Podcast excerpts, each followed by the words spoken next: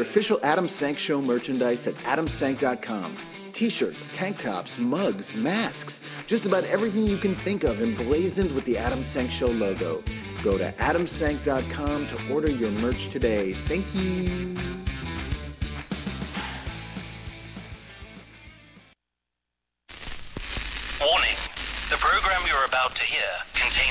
Offensive and indecent material.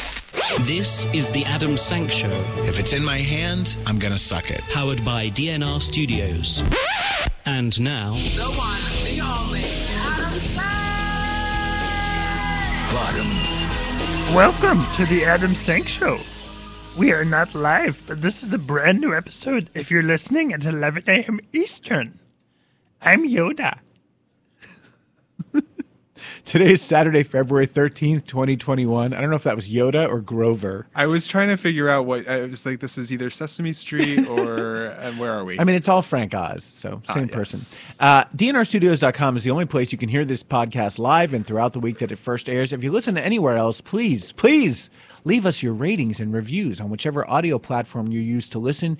Email me anything at adam at adamsank.com.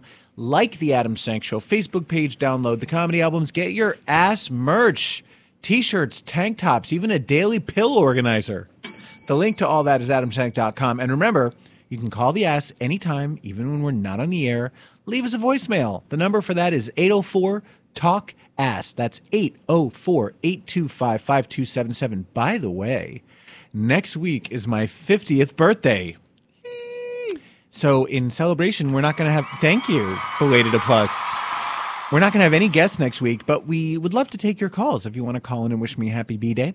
So you can do that live, or you can just leave me a, uh, a message on the old uh, voicemail, 804 Talk Ass, anytime before February 20th, which is when next week's show is. Leave me a voicemail or call in live. Our guest today is someone I am a huge fan of. I'm so excited he's doing the show.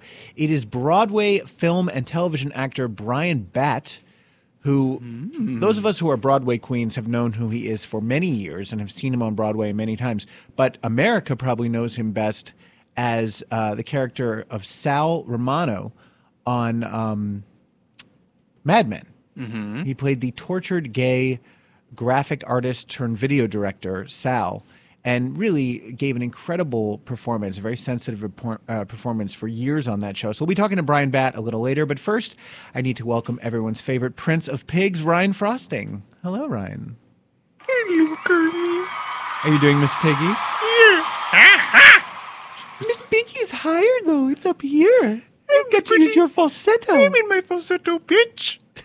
I don't know what you're talking about. You sound kind of like Miss Piggy from India. Oh, God. Listen, uh, impressions is not my gig, so that's that's as close Really as I can not. get. But uh, you have other talents. But here I am. Here you are, and uh, here JB is as well. Welcome, JB. Hi, Adam. I love when you hit the applause for yourself. You mean, deserve says it. it's in the Uh, rundown. No, it, I definitely call for it. You deserve all the applause. All of it, honey. Um, I mentioned Mad Men. That's a show that I first watched years after everyone else had. Yeah. I, I tend to wait around after things. Uh, Same. Yeah. I, I like to, to wait a few years and see if everyone's still talking about them, and then I give them a try. Mad Men, I've watched the entire series more than once. It is one of my favorite shows. What's a show during this pandemic time Mm-hmm. that you uh, that everyone else saw a long time ago, but that you just watched for the first time from beginning to end recently? So, um, I am very close to finishing The Office, Oh, which I had seen episodes of and uh, in the past when it was on on the air, and I, I thought it was funny, but um, we decided to start from the beginning and watch it. And while it is, there are some laugh out loud moments. Some of the writing is just so good, and and um, and as an ensemble, the cast is just like you know, there's there's no better comedic uh, cast of of characters. It does get a little bit grating after a while. Yeah. and um, the you know how people like gays especially used to hate on Debra Messing during the original uh, Will and Grace series and said that she she was a bad actress and she I don't remember that on the original. I remember it now. no no in no the reboot. in the original there were people that said that she was the worst Never one knew that. and I we you and I both thought that she was fantastic. That is how I feel about Jenna Fischer. Hmm. she's she plays Pam. Yeah. I don't think she's a great actress. I don't think she's very funny, but the the the Jim and Pam storyline is is sort of like the most interesting for a while and then it becomes not so interesting. I think that I think she's good because she seems like a real person. She doesn't seem like an actor. She Yeah. seems like an actual office secretary. it, it works for a while, but then it gets a little bit played out. Speaking of Will and Grace, I am rewatching the entire original series before I go to sleep every night. I fall asleep to it. And I have many observations, um, including the fact that there was a time in season two when Debra Messing is so painfully thin, Yes. like terrifyingly thin, that it, it's amazing that I didn't notice it at the time. Um, but also, we've talked about this off the air, Ryan. Season six is such garbage. It's like they f- completely forgot how to be funny, and they brought in John Cleese and had the whole epi- the whole thing with her and him and Karen going to Vegas and getting it just got terrible. See, I think I think 6 is is I think 7 is where it starts to get a little bit unbearable. Six is unbearable for me. Um, to me, Last X's to Brooklyn, which is the best episode they ever had, it's all downhill after that. JB, what have you been binge watching that everyone else watched years ago? Um. Okay. So like I've I've been like really a smart kid. So I like I, secrets. I like smart shows, but I never sat and watched Criminal Minds or like NCIS stuff. But I'm sitting there watching. I was like, this is some white people fuckery. Here's why. In NCIS, every time they have a person of color on the show, they kill them off, or or like a, a f- or a female character. So it's like that that sucks. They don't have any show regulars who are black. No, That's crazy. no, yeah, and then in Criminal Minds, you have Shemar Moore. The I, I consider him to be the token black guy Mm-hmm. in this show, and you can tell because all his the the. the I, okay, I don't want to say this, but they have him play nigger roles. Like if a black person was the police, they just have him being the muscle, and it's just like That's interesting. I don't watch procedurals, but I just assumed that in that nowadays, anytime in the last twenty years, that they would have, you know, people of color as regular cast members yeah, like who are uh, not Law and Order uh, SVU. right. like I, I loved I loved Ice T and SVU. That's why that's why I got that's why I said hmm I did like SVU. Maybe I'll give these shows a try. But then I'm only watching it just so I can finish it. but right. I'm so conscious now when I go back and watch old shows when there's absolutely no people of color. Like Will and Grace has no people of color. Zero. Rosario is played by a white actress, Mm-hmm. Shelley Morrison. Yes, she's a Sephardic Jew, but that does not qualify you to be a person of color. Um, and the only time they ever had a person of color would be like a guest star, like Taye yeah, Diggs. Taye Diggs. That's all I Um, can think of. and nowadays that would never happen. You would never have an all white sitcom. And I think it happened, you know, because of racism, also because they only had white writers Right. for these shows, and white writers didn't know how to write for people of color, so they just didn't. You know, nowadays you have people of color in the writing room, Yeah. producing, directing, and it, it does make a difference. But so many movies and, and TV, I mean, most movies and TV shows up until 10, 15 years ago were, Yeah. were all white. that was the issue with the Cleveland show. That's why I didn't do Seth. Uh, if you guys know Seth MacFarlane, he does Family Guy, Yes. American Dad. The issue with the Cleveland show, it was a white show that was supposed to portray black people, but it was written by white people. And you can tell. white- yeah, and you can tell. And we, as a black community, we we denounced that show immediately. And because you because you can feel when it's inauthentic yeah, and even i can feel when it's inauthentic and i'm not even a person of color like Yeah. you just sort of know this doesn't feel real it's not a real situation that we would be a part of it. This is this is a situation that you heard from from your racist cousin who wasn't in the situation. creative consultant your racist cousin uh, all right well thank you to both of you i have a really uh, depressing story to start with this week but it's important Ay, ay, ay. new research shows that one in every five americans has a sexually transmitted disease It's a great way to start the show. Uh, this is according to uh, figures coming from 2018. That's the most recent year that they studied. Um, many people in that group are not necessarily infectious. For example, those of us with HIV who are on meds and undetectable, uh, you can fuck us. We're not going to infect you. can fuck but we have an STD. Yeah. Uh, it also includes people who have herpes, which, let's be honest, Everybody's most of us have HPV. herpes. Uh, yes. Herpy. No, HPV is actually an anal wart. Uh, that's that's warts. Herpes is a different. Herpes is a is a virus. Okay, not not the actual showing of it, but everyone has a piece of HPV, but doesn't have the symptoms of it. Unless you got vaccinated against HPV. Yeah. But that's different than herpes. But yes, like her, like HPV, herpes uh, typically lays dormant most of the time. Mm-hmm. Um, you know, I've never talked about this on the air. I don't have um, any kind of genital herpes, thank goodness. But- miraculously, every few years, like I Mm-hmm. would say once every three or four years, when I'm stressed out, Mm-hmm. I get a little outbreak on my chin Oh, yeah. and I I take the Valtrex and I put the, the ointment on it and it goes away. Yeah. But that's the only uh, that's the only herp that I get. I thank God I don't get I don't get the cold sores Ugh. on the mouth. I get is the scary. ingrown hair that turns to blisters, but I think That's it's, uh, not herpes. yeah, but I think it is. I'm just like, oh my god, I got herpes. No, girls, ingrown hair. Uh, nearly 68 million people had STIs in 2018. Uh, and uh, of that number, 26 million of them acquired them in 2018. And half of the new infections were in people aged 15 to 24. Uh, other infections included chlamydia, gonorrhea, trichomoniasis, syphilis, genital herpes, human papillomavirus, HPV, uh, sexually transmitted Hep B, and HIV. But by far the most commonly re- reported infection was HPV, as uh, as JB said, which causes genital and anal warts. I have had those. Um, I've also been uh, vaccinated against those after the fact, which you can be. It's a little bit controversial, but there's a lot of research that shows that even if you've had an outbreak of HPV, if you get the vaccine, it's it's a series of three shots, you might never get it again. So I got it. Listen, when I think back to 2018, I mean, my STIs had their own STIs. that was a that was a huge year. Your for- herpes had herpes. oh, gar. Also, uh, I because I feel like when I go when I got first diagnosed uh, as HIV positive, it was like, hey, you need all these vaccines, all of them. Uh, It's true. Yeah, they they do load you up with a lot of vaccines, yo. Yeah, it's a good idea. Uh, the study uh, demonstrates the importance of getting regular screenings for STDs. The CDC recommends that sexually active gay and bi men have a checkup at least once a year. I would say more than that.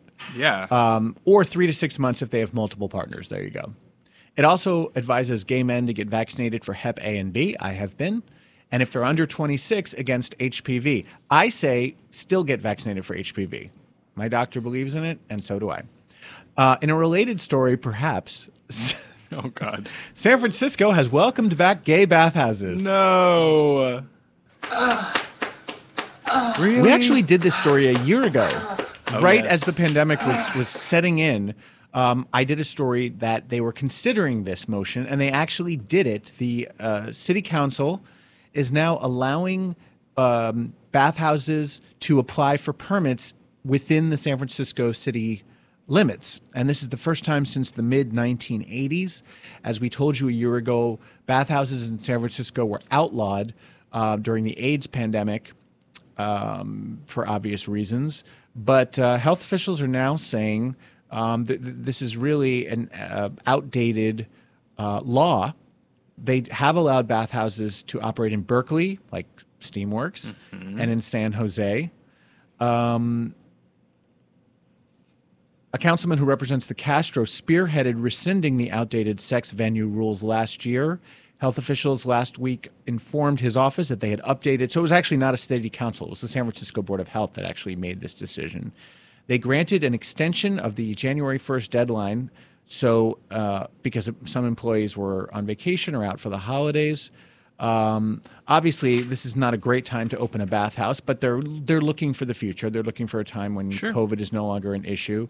The bathhouses are going to all have uh, hot and cold running water, and soap and lube, and education on site about how to avoid STDs, and um, yeah, so that's what's happening in San Francisco. I think, you know, obviously the, the the headline hearing the headline now feels like, oh, they're welcoming them back, like this is not the time to to be going to a bathhouse. However, in in the future, um, it would be nice to think about sort of reinventing, uh, rethinking what a bathhouse can be. And, yes, we talked about this. and yeah, I remember us talking about this uh, a year ago. But like, it, it it can be more than just a place to go and have anonymous sex, right. And um and I It should be fun. Uh, yeah, and I think that there's a way to also like create enough space where it feels like you're not just in this kind of like small, seedy, like hole in the wall. You, you can feel like you know you're at like a like a spa. Like it feels more you know relaxing and enjoyable. Let's get some entertainment in there. Yes. Let's get a buffet, Yes, honey. a dance floor.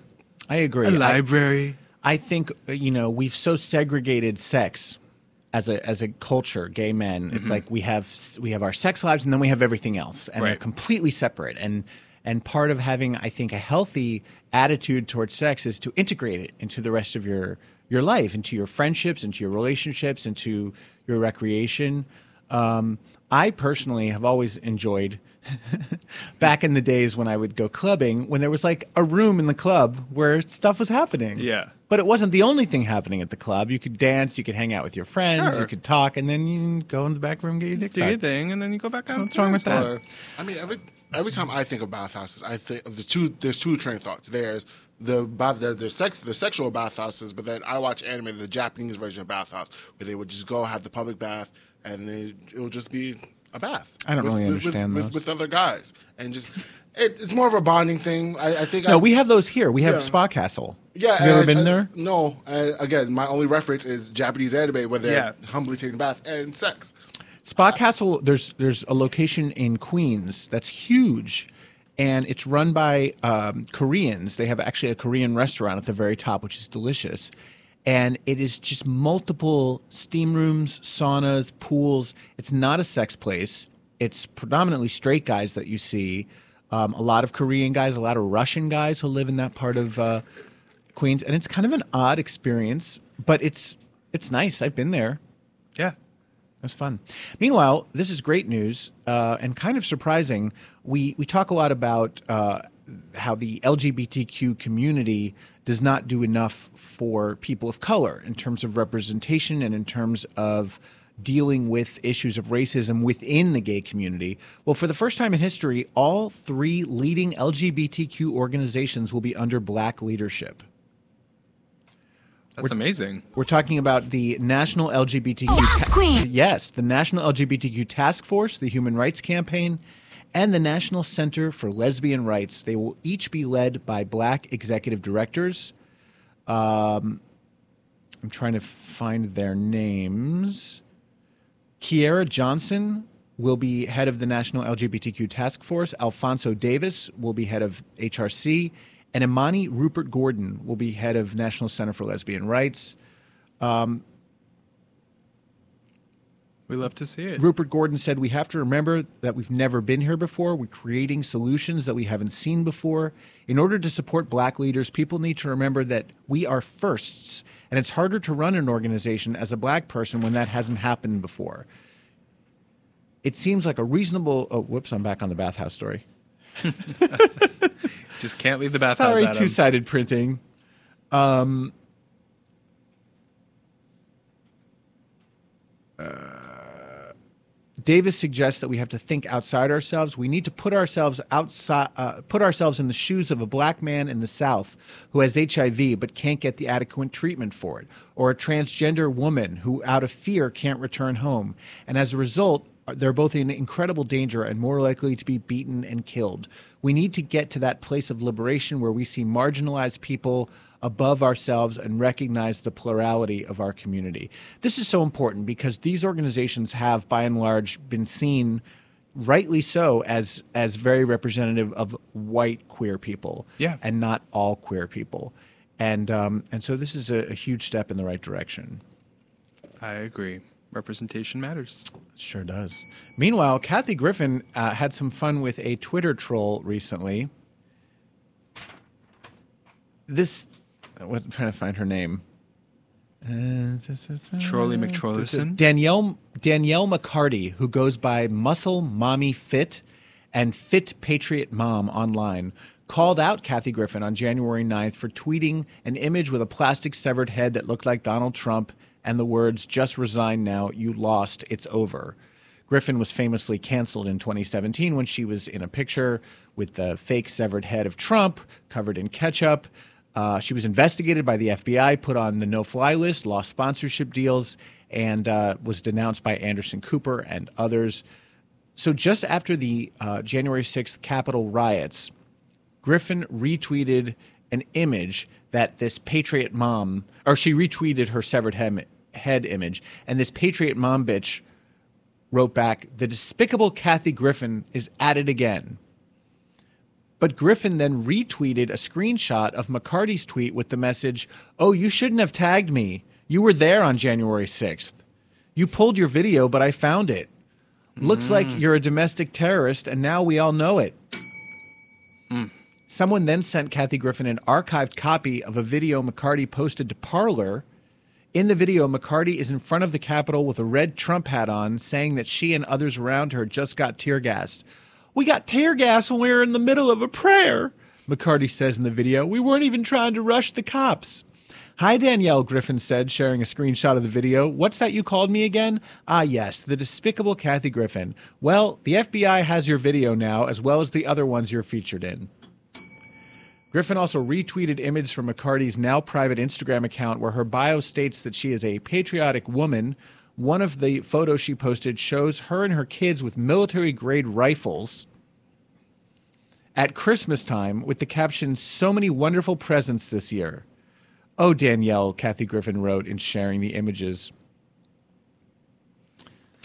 I mean, this is just a chef's kiss moment. Mwah. We love, we love, love, love. Um, but yeah, the the fucking insurrectionists are all stupid.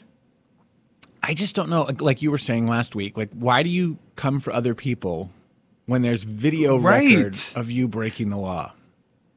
Yeah, But these people are so fucking deluded. yeah. I also just want to say that I have changed my opinion completely about Kathy Griffin holding the Trump severed head. If, if listener, longtime listeners will recall that I was very angry at Kathy Griffin. Yeah. And uh, ADD Jeff and I fought about it for an hour. I still think it it, it did nothing but get her more trouble than she ever d- needed or wanted or Yeah. deserved. But um, uh, the consequences that she faced for that were so extreme in comparison to the consequences for people like this McCarty bitch, Right. who actually, you know, committed treason and broke the law. And I mean, I don't know what she did. I don't know if this woman broke into the Capitol or not, but she was certainly there. And that's certainly a lot worse than holding up a, a, a, a fake head with ketchup on it. Meanwhile, a closeted TikTok star has finally revealed his identity. His name is Josh Leifer, and he's the man behind the uh, TikTok account Closeted Frat Guy.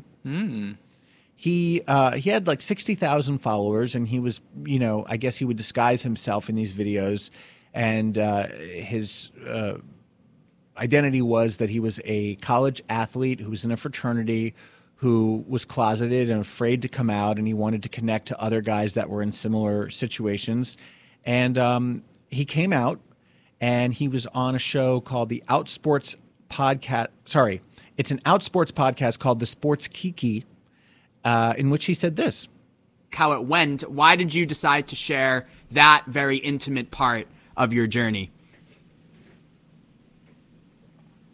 Um, because it was the part that I was struggling with most, and I felt like I being honest with myself would, um, I could be honest with myself by sharing it with the community that was supporting me, and if I knew that I could tell them what I was going through, it was kind of like I keep saying, it was like a weight off my shoulders. That wasn't the soundbite I wanted, but that's okay. Um, he also told Outsports, I'm still Josh. I'm still in a fraternity. I still play sports. It took me a little bit to realize that even though I'm gay, I can still be everything I was before. That's what I'm trying to show people. I know that other guys are going through the same fears that I went through. They're scared of the same thing. And if I can show them that I have a successful story, then why can't they have one too? It's very sweet, and I'm glad that he did this. I applaud anyone who comes out there's part of me that feels like this is a story that kind of belongs in 2005 or like 1995 like i don't know is it really that much of a struggle for a college athlete to come Right. out these days Well, I was just thinking, I remember we did a story about some TikTok trend where it was Mhm. like straight guys pretending to be gay or yeah, and like acting gay and homoerotic Yeah, and yeah, yeah. kissing their friends on camera. I I'm I'm glad to hear that this is not sort of like an extension of that where this is a per- that uh, like uh, this could very well have been a person not gay Just trying to get followers. trying to get followers by being this sort of like closeted frat guy and i'm happy that it that it sort of the story ends with him actually you know coming to terms with who he really is and I mean, we still don't know 100% that he's gay. I, I'd like to see him suck a dick on camera, frankly, well you might to prove to me. for, from tiktok to onlyfans who knows what's Exactly, next for exactly. a closeted frat guy Exactly. Yeah, I, I just, I mean, I don't mean to like shade him in any way, and I guess there are a lot of guys in his situation because apparently he he heard from tons and tons of people. He said he Yeah. got like hundreds of emails a day, probably from people just wanting to have sex with him. But Sure. But like from guys saying like I'm also closeted, I'm also in a fraternity, I'm also you know blah blah blah blah blah. But the important thing is the reaction since he's come out has been overwhelmingly supportive. I really think that um, in most parts of the country, at least, we've we've gotten over the hump yeah of uh, you know the fear of of coming out and, and the repercussions. It certainly depends upon your situation, but it's a hell of a lot easier in 2021 than it was when I was coming up. Okay I came out of the closet in 1992, and let me tell you something. It was considered shocking, and it was a lot worse in 1972, and uh, even far worse in 1952. So it gets easier and easier as time goes by. But good for Josh. And, you know, we do forget that there are a lot of um, guys who love sports and play sports out there who are openly gay. I am not one of them. i am not either and i do not understand Brian and I are traditional faggots. traditional we like musical theater. yeah We like cooking. yeah We like drag race. You know what I'm finding recently? There are more gay nerds than I ever knew about. yeah and, Like- and gamers Gamers, people like JB's giving me a look. Yeah. Like people who are into Marvel and DC because and you superheroes. are, a, like you said, a traditional faggot. Yes. a traditional faggot doesn't think that okay. Because what you just said is more like straight guy stuff. Yes, we- I always thought it was. Yeah, But it's not. No, we uh, that that's where we meet our lovers or some or some. Most of these gamers are now turned to OnlyFans. I don't want to talk about it because some of them are really hot. I'm just like, oh. Yeah, I recently got added to this weird private Facebook group that I, I think I'm probably not supposed to talk about, but it's like it's for gay guys who are into like gaming and sci-fi and that kind of stuff, but they're also all sex pigs. Yeah. It's this weird overlap. And so half the posts are about like arguing about whether this Star Trek character should be like featured more than this Star Trek character and then it's like here's my dick. And I just ignore the Star Trek posts and I like like the dick pics. I am also in one of those groups, but more for anime and. Are we other in the same group? Probably not. but there is this There's thousands of them. there is this intrigue. I mean, I I do not like video games. I don't play video games. I'm not into it. But um, there is this thing I've seen on Twitter where it's like someone playing video games and they're getting their dick sucked and Yeah. you know like there's a lot of like I've seen a lot of like sex and video games And they coming bleed together. There's a yeah. lot. Yeah. I I'm kind of old school. I like to keep my sex. I mean, we just talked about the bathhouses. I I do like the idea of having other activities available, but I don't know that I want to go to a game night that Mm. turns into a sex party. Okay, first of all, that, it should your game night should never turn to a sex party. That's Theirs number does. one. Oh my god, they're doing it wrong. They're totally doing it wrong. The only Unless time, it's strip poker. Like when I got Yeah. added to the group, I was like, "Is it okay that I don't like to play games? I, just don't wanna play games. I just really want to suck dick." um, in a related story, a ballet dancer named Saverio Pasucci um, posted something in a private Facebook group called Gypsy Housing, which is now Oh, yes. considered offensive. Um, this is a group for um, actors, Mm-hmm. dancers, theater people. It has about 285,000 members. And he posted because he was looking for a room to rent in either Brooklyn or downtown Manhattan. And he included a few photos of himself in the picture. Now, as a ballet dancer, he's in rather good shape. Sure. And the pictures were, shall we say, a little thirsty. And before he knew it, his post had over 600 likes and 400 comments, none of which had anything to do with offering him housing.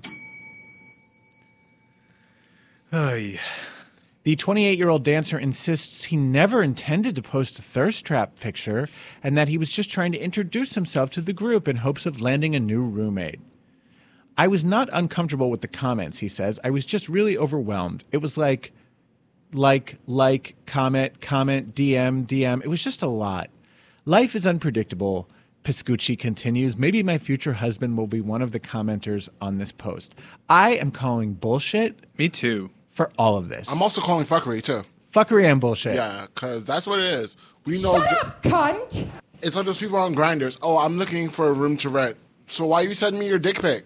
I'm that you know what you're doing. there is so much to unpack here. Okay, first of all, I have I was once a member of Gypsy Housing, and it is if you are looking for housing, it does help to include a picture. Doesn't have to be a thirst trap picture, just a picture, just so that people I don't know So that they know you're not a monster. Sure. But if you are posting if you are posting any kind of thirst trap picture when you are quote unquote looking for housing, what do you expect? The Right. internet is like full of garbage trolls. And also, you know that Facebook group uh the Fire Island group. I was just going to say. Yeah. It's There's like a Fire Island group where people are supposedly always looking for a room or a share, and it's constantly like the most scantily clad photos. And they're they're clearly wanting someone to go, oh, you can stay in my house for free. Yeah. They're, it's always young guys that have no money, but they have a nice body or they have a big dick or whatever, and they're just like, here's my picture.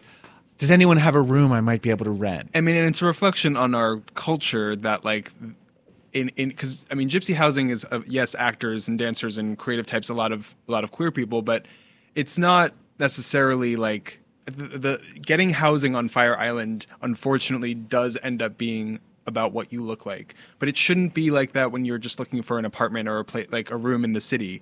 Our Um, culture's disgusting. Yeah. Anyway, I'm sure he's found a place by now. Finally, here's a story that our friend Steve Cesaro sent me, Ryan. And it starts with a question Is your penis shrinking as you age? And the answer is yes, probably. One more thing I have to worry about. Your penis can lose about a centimeter of length from your rock solid 30s to when you're in your 60s, according to uh, Dr. James Brombot, a Florida based urologist. The difference is minute, and many men may not even notice it. Penises are made up of three tubes. I didn't know this. Two of them are vascular, and they depend on blood flow to function and become erect. The third is for funneling out urine. As men age, their penises lose collagen and elasticity as a result of more cells aging and dying off. All this affects blood throw, blood flow throughout the body, including to the penis, making erections uh, smaller and less pronounced, which is why you should be using BlueChew. Uh, Thank you, BlueChew. But in most cases, the reason why guys' penises shrink over time is because they're gaining weight. The more fat you have on your belly, the less visible your penis is. I remember Oprah talking about this years ago. She had a doctor on who said for every 30 pounds that a man gains, he loses one inch of dick. So tragic. And that is why I have tried my damnedest to stay skinny because I cannot afford to lose a centimeter. What if, what if, for your 50th birthday, God said, Adam, I am giving you five more inches on your dick. Oh my God. One day you, you're going to wake up on your birthday and you're just going to go, I mean, I don't really want five more inches. I, I'd lo- I'd love to have like maybe two more inches of In length girth. and three more inches of girth. Yes. that would be a nice birthday present.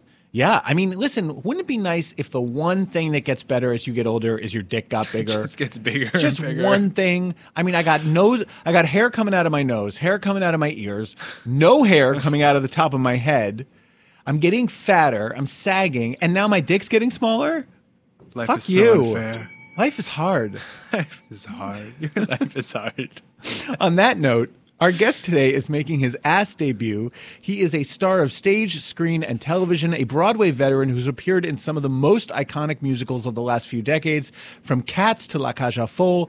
But he is perhaps best known for his acclaimed performance as Sal Romano, the deeply closeted gay commercial artist from AMC's Mad Men. Here's the moment when Sal's wife realizes he's gay. Towards you. The wind is blowing in her hair, and she sings about how patio is low in calories. And then she extends her hand out, and she waves goodbye. Then we move back too, but she stops, and she takes her dress in her hands, and she runs forward as fast as she can. But then she turns her back and looks seductively over her shoulder. The treadmill pulls her back again, and she comes towards you one last time, dancing right up to the camera. And she sort of pushes her shoulders together and leans over with the can. And she smiles. Hello, patio. And joining us all the way from sunny New Orleans, please give a warm ass welcome to Bryan Batt. Oh, wow. Hi. Welcome, Bryan. Hello, Bryan. Hey, how are you? Wonderful. It is great to talk to you. How are things in New Orleans today? They're great. Um, it's a little misty here today, uh, but um, I'm actually recovering from a knee replacement. So I'm sitting here with an ice machine and um, and Percocet. So there, you that. Oh, lovely. I hope you took Percocet before the interview. I did. I, it's on. It's not. Listen, I'm on, I'm on a strict strict time schedule because you do not want to get behind the pain medication with this kind of surgery. Absolutely. Yikes, that's painful. I, I've got But family, family members like who have been days. through that. I mean, it's like uh, you know, it's so funny. Like nowadays, my husband was saying, you know, Bryan, when people ask you how you're doing, they don't want to hear about all your aches and pains. You've gotten to the age where you start talking about, yeah, I have kidney stones, and that was a real. Thing. Don't bring it up. Just say I'm fine, because they really don't care. You know, they're Exactly. just saying, they're just saying that to be nice. Well, So I'm- especially I if if, if, if you're. Jewish like me, then that's a, a main topic of conversation is all of my physical problems. Right, right. You know, um, it's it's I I, I don't know. I'm I'm Methodist, and I, I, maybe I'm part Jewish because I do it too. It's just literally when they ask, "Oh God, the arthritis," you know. Well, I appreciate you talking to us, having just gone through that, and I, I wish you continued healing and, and speedy recovery. Well, thank you. I mean, it's been three weeks, and I'm walking. I really don't need my cane. And my physical therapist, everybody's like, "You're doing great." But I will tell you this: it is, it is, it is a bear of of a recovery. It is a bare physical therapy. It is excruciating when they try to bend your knee, and because all, and also I tend here I'm going. I'm talking about my goddamn knee. Um, it, the scar tissue, I scar very deeply, very quickly, and very. It is very thick. And um, even though I started physical therapy like four days after the surgery, they said you are just it's just genetically how your your body reacts. I've, So heard, I've heard that about you. Very thick, Bryan. I have my reputation precedes me. yes, I have so many questions for you. I want to actually Sure, start, start with Mad Men. Um, sure. Since we just played a clip, your performance throughout the series was so brilliant and nuanced, and I'm wondering what it was like for you as an out modern gay man, you know, living circa now, um, playing Mhm. such a tortured gay character from from the '60s. How do how do you prepare for that? Well, first of all, thank you. Um, and, and, and almost 99% of our performances were because of the writing and how, and, and everyone else, that the whole team that came together. I mean, all we had to do was basically be truthful and say the lines, and they, and everyone made us look great. Um, it was very funny. While all through the Emmys and all the award shows and everything, the, the, writers and and everyone would thank us, and we would thank them because it really was a, a great relationship, and we trusted, you know, everything Matt Matt said and did, and when he was and he knew exactly what he wanted.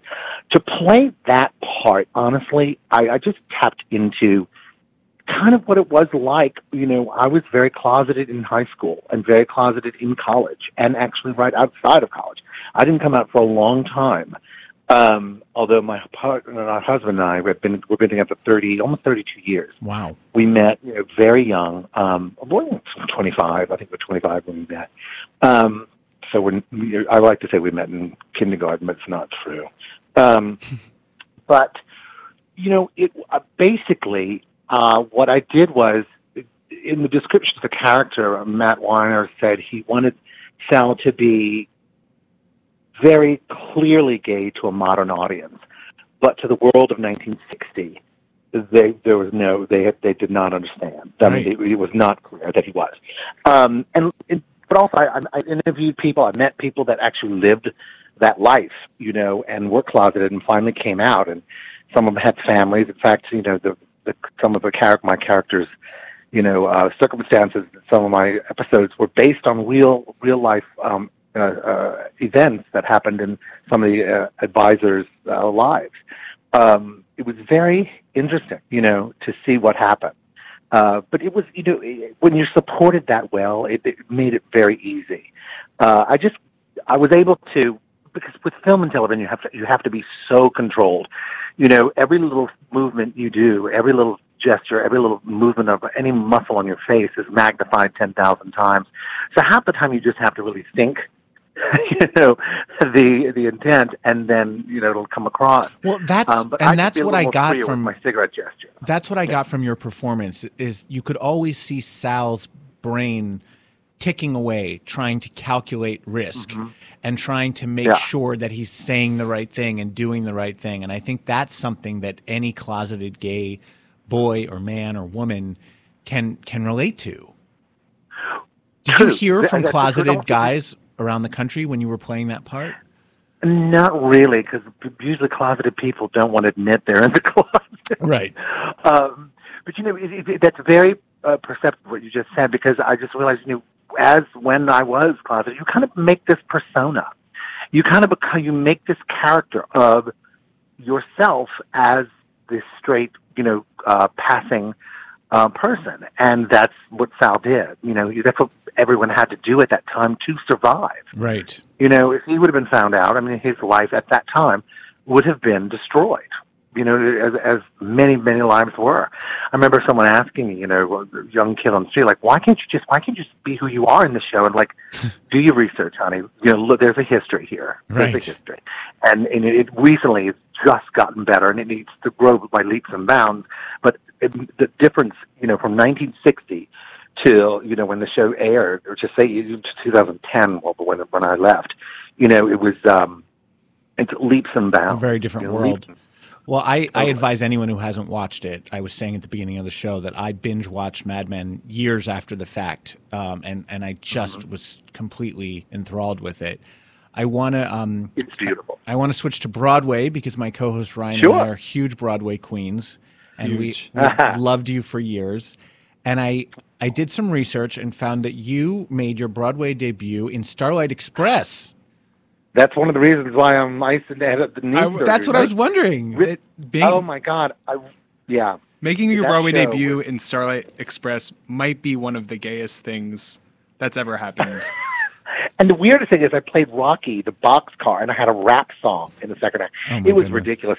It was, um, you know, I just, I just willed myself not to fall down in the audition, and I wanted to be on Broadway like so bad. And I finally got cast. I was one of the first replacements in the show, and um, it was tough. I mean, I, when I tell you, it was the most arduous rehearsal period. We would carpet skate in the Gershwin Theater up to three different levels. Had you had you Um, roller skated before? I had roller skated to the extent that I was comfortable on skates. I could go backwards. In I taught myself how to do cartwheels on roller skates. I was, wow. I was not. I mean, I was okay. I was proficient in, enough, but never enough to like get on that set. That set was was three stories high with, you know, these bowls that were like you know like skateboarders do. You know, uh, the insides of of um, swimming pools. That was Yes. back of the stage. That was we had things like that all over the set. So you had to learn how to do that. Also, you know, grab onto other people's belts and make a train. Basically, the show was the little legend that could onto acid. Um, and not even the fun kind of train. exactly right. Although that was happening backstage, I'm sure. I'm sure it was, but not in my dressing room. Um, it was, it was, it was, it was thrilling and exciting. And um, but one night during my number, I went, I did a knee slide, and my knee torqued the wrong way, and my I shredded the cartilage in my knee, and literally saw stars, and like limped over to the side of the stage with my just leg dragging behind me. And that I think was the beginning of the end of my knee. That's the knee you just had replaced. Well, I actually had that one replaced in 2019, and the other one I just had Oh, replaced God. uh, three weeks. I hope you're sending You know- all your hospital bills to Andrew Lloyd Webber. well, well, right after that show, I did Cat, and then I did. Yes, you know, Ryan wanted to Best ask you about that.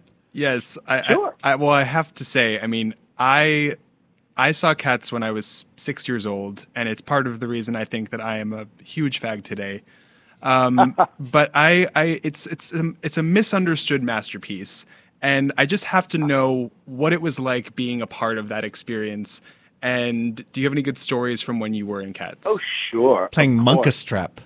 Monkus, I was the narrator. The first line of the show: "Are you blind when you're born?" That so was me. hot. And in and in the play, he had a lot to do in the first act, and then the character kind of disappeared in the second act. Um, yeah, he was one of the adult cats. I was the biggest pussy on Broadway. Hey man. Uh, Hey. Yeah, you know, well, it was, you know, I auditioned, and I'll never forget the audition because I, I I'm not a real dancer. I mean, I, I, I could move very well, and I'm mainly an actor who can I can sing well. I'll say that, and I can move well. But like to call me a Broadway dancer is an insult to every Broadway dancer out there. I mean, when there are people like you know Scott Wise and and and, and Charlotte d'Amboise and all these people, like you know, those are Broadway dancers. Um, anyway, I went to the call and I'm doing the combination over and over again. And there's some other guys that I've known that are much better dancers. And they kept on saying, "You're the, you're going to get it because you're the one they want." I said, "I'm fucking up the combination every, uh, but I, you know every time." But and they go, "You'll get it." So finally, I looked out and we're on the Winter Garden stage and I'm dancing because it was my first audition for Cats. I'd never been in for Cats yet, you know. And um, I looked out to uh, Johnson Liff Casting. It was Tara Rubin and Vinny Liff and all the guys. And I said, the audience will never know how long it took me to learn this combination. and I just kept on dancing. And I ended up getting it, cast me, and I went to the, on the road and for six months. And then they liked me on the road and they brought me to Broadway and I was there for a while. And um, it, was it was fun, you know. I remember one time I was when I was learning the show. Uh, there was a there's a song in it called the battle, the awful battle of the Pekes and the pollicles, Mm. where all the cats dress up like dogs and act out this ridiculous poem, you know, and um, everyone hated it and was it was so un, I don't know why, but it was omitted from the soundtrack from the original Broadway cast recording, um, so it's not on there. And when I, when I was learning it, you know, the dance company was like, "This is awful," but you know, it's part of the show. And I, in the back of my head, I just said, uh, "This is like four minutes of Broadway stage time. I'm going to try to make this the best it can possibly be. I'm going to have fun with." And I did. I just, you know, I, I can't. You know, this is something I've always wanted to do in my life, and I'm not going to. I'm not going to approach anything with. Oh my God, this is awful. Right. It just seemed it didn't just make sense to me whatsoever. I had a great. That was the best thing about Starlight Express and Cats is like you could eat anything and do anything, and then you burn it off. I mean, Right. dancing The aerobic show activity. shows a week. Oh my God! But just the Jellicle Ball at the end of Act One. I remember I had left. I mean, I had left the show actually to do the play Jeffrey, and then I did the film of Jeffrey. And then years later, I did. I was in um, Sunset Boulevard when with with Glenn and then Betty. And Betty and I became friends because I went on for Joe Gillis opposite her a lot, and we just bonded. We recently did um, Grey Gardens in L.A. together, and Amazing. she's just great. But also, we went to go see when when Cats passed A Chorus Line for the longest running show, and a lot of the original cast were there, and, and other people that you know uh, had done the show before. And when they got to the Jellicle Ball, the entire audience started clapping because they knew what the cast was in for because it is the most exhausting thing and it just keeps on going until you practically have to drop. But you know there were there were some crazy things. I'm trying to think of you know one time somebody had um, an epileptic seizure in the audience because there was some strobe. There's a strobe light. There's warnings, of course, and literally the lights go out. And all you hear is somebody going, "Ah, la, la, la, la," you know, in the someone- and literally Anytime I've seen cats, I feel like I'm having a seizure. I crawled off stage to the stage manager's booth right there on the deck, and no one was there. So I ran upstairs and you know trying to find a stage manager. I said, "Okay, someone in the audience is something's wrong. Okay, my This, something's wrong." this image Letting of like know. a giant cat running around trying to get help It's amazing. is so Oh, yeah. is so bizarre. I uh, Bryan, I want to transition if we can because Sure. I want to have time for everything here to the most recent Tales of the City reboot. Oh, Because you're on, you're only in one scene, but it was to me the greatest scene of that whole series. I've watched it. it was an over, incredible scene, wasn't it? It's so incredible. It's you, Brooks Ashmanskas, Dan Butler, Taylor Mac, that- Stephen Spinella. It's like all these iconic gay actors um, playing Oh. friends at a dinner party from hell. And I, I just I want to play a short clip for the listeners. Hit it, JB. Yeah. It's about dignity. It's about visibility. Okay. I think we owe that to people, it, it, especially when you're coming from a place of privilege. So you look at me and you see what? A rich white man? Is that what you mean? Is that my privilege? Um, yeah, yes, you are. Guys, guys, I don't think Let we me should tell do this. you something about dignity and visibility. How old are you? I'm 28. He's 28. Okay. Any so called privilege that we happen to enjoy at this moment was won. Okay? And by that I mean clawed, tooth and nail, from a society that didn't give two shits if we lived or died, and indeed did not care when all our friends started to die. When I was 28, I wasn't going to fucking dinner parties. I was going to funerals. Three or four a week. All of us were. I understand that. I do. Oh, you Yeah, do? Really? Why? Because you saw Angels in America? Fuck that. Bryan, what was it like for you playing that scene with those particular actors? Well, that I mean, it was so I was so honored because um, I had I was I was you know I was up for the character of Mouse and I didn't get it, which was you know it happens all the time. You would have been a Oh, great okay. mouse. He was brilliant. He's brilliant now, and he, they had to, he had some nude scenes, and no one wants to see me naked. I do. Um, oh, you're very kind. um, but anyway, so they called and asked me if I would do it, and when I read it, I was like, you know, oh, this is so great. And Stephen's a genius. Stephen Spinella's is such a great actor, and to play his husband, it was just so much fun. Um, that scene, it, it was very controversial. A lot of younger people got very offended by what what he had to say. And being an older gay man, I mean, we lived that. I mean, uh, like he said, you know, I did. We didn't have the comfort of, of, of you know, of going to dinner parties and being holding hand, be, be just being out and getting married and all this exposure and and and what what people have now, which is fantastic.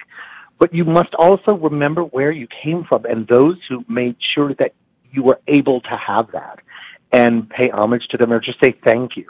So I think it was a very, I'm a, I'm a big believer in, in gratitude because it's just one of the least expressed emotions, you know. and I thank the, my, the, my forefathers so that, you know, even though it was difficult for us at the time, you know, the Stonewall people made, made a difference so I could be, you know, as out as I could be when I was out. Well, what was so powerful about it for me was that so that scene happens, and I'm like, yeah, because I'm almost 50, Mhm. and I'm thinking like, yeah, that's right, that's exactly how I feel. And then it flips, and you have the 28 year old black character. Yeah. Yelling at Murray Bartlett and saying, I don't understand what it's like to have a society that doesn't care whether I die. I don't get that. Yeah. I don't, I have Yeah. privilege. You know, it completely flips, and you're It's like, very interesting. And No, he describes totally- it as the gay version of Get Out. you know, Yeah. and you're like, oh no, I totally get where he's coming from. So it to me, it was such a huge. It was, you know, Armistead There are many rights and Maupin is so wrongs. great at seeing the humanity in all his characters. And multi-leveled. I mean, you know, the, the, everything, what I love about it is that everything is not black and white. Right. There are many different shades of gray and everything in between. So it, there's a rainbow of between black and white. Bryan, in the time remaining, it's time to play everyone's favorite at-home quiz show. Ask me no questions. Ask me no questions. Ask me no questions. Yeah. Number one, does Okay. it does it piss you off when people spell Brian with an I? Yes. Except, you know, it depends on who does who did, did it. Well, years ago, it's too much to explain now, but it's in my one man play called Dear Mr. Williams. It might get cut, who knows? But Helen Hayes sent me a telegram when I cut to Broadway, and it was spelled B R I A N. Ah, okay. that bitch, that bitch. I know, right? you played Reuben in the 1993 Broadway production of Joseph and the Amazing Technicolor Dreamcoat. Did you hook Mm-hmm. up with any of your brothers? No, I didn't. But we did have on closing night. There was kind of like a a group shower, but nothing really got too too bad. But it was kind of fun because there were some hot boys in there. Um, yeah, I, w- I was actually offered that that original production, or at, at the same time, I was offered Jeffrey the play, and I took the play of Sure. Jeffrey. I ended up doing the movie too. Good choice. It was the right choice. When you were in Joseph, did you play with um with Donny Osmond? No, no. Um, our guy was God. His name just went out of my head. He was um, he was on Young and the Restless. That blonde One guy. of the, uh, uh, Burnett. It was God. What's his name? He was. Oh God. It's on the tip of my tongue Killing too. Was Laurie Beechman the narrator? No, no, no. But That was the original. Beechman Oh, I this was the revival. Together. Yeah, yeah. She was the original. This was a revival. Laurie Beechman was a dear, dear friend of mine, and um, we used to have martinis at at Elaine's um, Mm. after Cats. Well, she came back into Cats after she had ovarian cancer, and she would go do you know chemo, and then I recall I said, "When are we on?" And she, you know, she said, "I'm coming back on you know Monday or whatever, like martinis Tuesday night." So we'd would go, and she would smoke Kool cigarettes and drink martinis.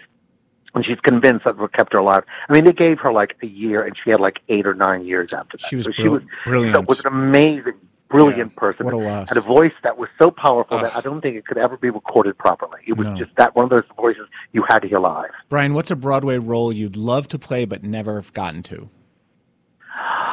Oh my gosh! I've, the ones I mean, I've, I've, I've uh, stood by for them and gotten to go on, but I, w- I always wanted to play um, uh, Harold Hill in the Music Man. Oh, I just think interesting. it's, I just you know I just love it. I just think it's a great, great part. Well, and you have an Um, experience rapping on stage, having been in Starlight. Exactly. exactly. I'm trying to think of something else. You know, I just I, you know, one the, I was in rehearsal for a play when all this went down. I was in rehearsal for uh the um King's Speech. It's the stage Ah. version of the King's Speech, and I was playing Lionel Logue, the speech therapist. And we were about we just were about to go to Hartford to start tryouts. And um, you know the pandemic happened, and it was a it's a beautiful play. It's all ready to go. So hopefully, when all this is over, it'll I hope so. and hopefully it'll come to Broadway. It was it's beautiful. It is you know a story about dignity and doing the right thing and and and, and honor and uh, people in power with honor and dignity. Okay, I'm going to give You you, I'm going to give you an F Mary Kill. Have you ever played this game? oh God, I played it with January January Jones on New Year's Eve As one does. many years ago. All right, so this is Many a this is a Broadway Brian edition, and you have to Okay. fuck one, marry one, and kill one. Brian Darcy James, Okay. Brian Stokes Mitchell, Bryan Cranston. Oh God. well, a- a dear friend of mine is married to Brian Darcy James, and he's a wonderful guy. So I'd marry him. Okay. Fuck Brian um, uh, uh, uh, Stokes. Yes. And as much as I love, I love Bryan Cranston. I just he's too brilliant. He has to be. He has to die. That is the correct answer. That is correct. Correct. When you were shooting Mad Men, did you ever get to see the Hamaconda up close? no, I mean, I I never really looked. You know, it was Oh, all come like, on. you know, I swear to God, it wasn't that. I I don't know if this was like something someone started, or I don't know how it started because no one, you know, it, wasn't until I, I think it was a year I was was written off that you know this became a thing, and literally like. Someone, someone woman was in our shop, Hazelnut, on Magazine Street over Christmas, and started asking about. it. I "I don't know. Um, you know, he would never the pants weren't that tight, so who knew? And we're always sitting, so you know. Let me tell you something. never- I have seen I enough hate to say this, pictures. I never noticed. I've seen enough pictures of him in sweatpants to know that it is real and it is fantastic. Well, yeah. And yeah, speaking well, you know, I'm sure it is. and speaking but of which, I- how never- big is Bryan's bat? It's big enough. There you go. No complaint. Bryan Batt, No you are delightful. Uh, I can't thank you enough for doing this stupid show. How can everyone follow you on the interwebs? I'm uh I really don't do uh Twitter anymore, but I'm on Facebook and um and I'm on Instagram. Brian underscore bat. B R Y A N underscore bat. There's some other fake ones that I'm trying to get rid of, but the real one is Brian B R Y A N underscore bat, you know, at Brian, you know, Brian underscore bat on Instagram. So we will be following And you and following anything that you appear in because you're brilliant. And so thank you so much. Oh, you're so kind. Once again. Thank you. And and You have a good one. Speedy recovery, honey. Thank you, thank you. Y'all take care. Bryan, Batt, ladies and gentlemen. Ryan and JB, please plug yourselves. At Ryan Frosting on Instagram. At Stocking Anarchy on Instagram, send your dick pics. Thanks. Thank you both. Tune in next week to hear a brand new episode, which will be my birthday show. Yay, Remember birthday. to call in with your birthday greetings. You can call in live or you can leave a voicemail anytime between now and then at 804 Talk Ass. That's 804 52 excuse me 804-825-5277 uh, subscribe to this podcast at dnrstudios.com don't forget to get all of your ass merchandise at adamsank.com follow me me on twitter and instagram at adamsank i occasionally post nude butt shots. Email me at adam at adamsank.com have a great week bitches. Bye.